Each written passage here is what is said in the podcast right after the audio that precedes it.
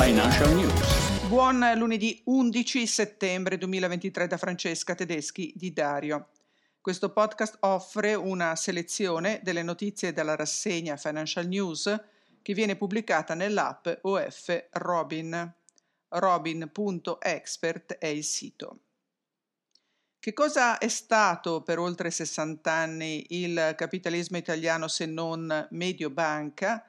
Si chiede il fondatore presidente di Milano Finanza. Nel commento si legge nel bene e nel male, Mediobanca è stata il crocevia di tutte le aziende più importanti pubbliche e private. Ebbene, per l'editore del foglio finanziario milanese, dietro la lotta per il CD di Mediobanca c'è un rischio mortale per il traballante mercato finanziario italiano.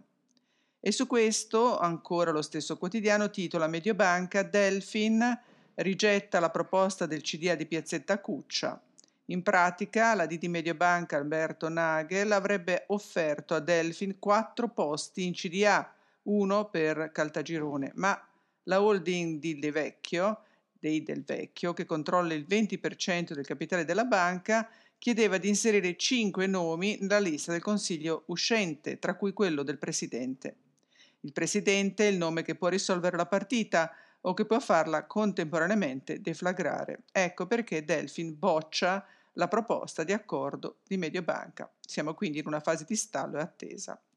In attesa c'è anche questa settimana la decisione della Banca Centrale Europea sui tassi. Giovedì 14 settembre si saprà se la crisi economica ha convinto i falchi a diventare colombe. In affari personali troviamo numerosi articoli e commenti sulla prossima emissione del BTP Valore, che sembra essere il prodotto più temuto dalle banche, che, come scrive Huffington Post, temono la fuga dei risparmi verso questo prodotto. Milano Finanza in un video spiega come investirvi, mentre investing.com riporta i timori della BlackRock su investimento in bond governativi a lunga scadenza, meglio quelli a breve. Fineco è tra le banche che più soffrono a causa della scelta per il BTP. Per gli analisti c'è un nuovo rischio proprio del BTP valore, ricorda il sole 24 ore. Due articoli di visione e futuro da Bloomberg, con due inversioni di tendenza. Il primo articolo riporta i timori di Wall Street. Il pericolo adesso riguarda un'economia troppo calda, mentre crollano le scommesse sulla recessione, quindi prima inversione di tendenza. Infatti, Secondo JP Morgan Chase Co., le probabilità di una recessione economica calcolate sugli asset finanziari sono scese ai minimi dall'aprile 2022. Ciò significa che i mercati sono sempre più alla mercé di notizie economiche che segnalano un'altra ondata di inflazione, con conseguenti problemi per le strategie sensibili ai tassi di interesse. In altre parole, la situazione sta generando spinte inflazionistiche che provocherebbero altro aumento dei tassi che finirebbero per distruggere l'economia.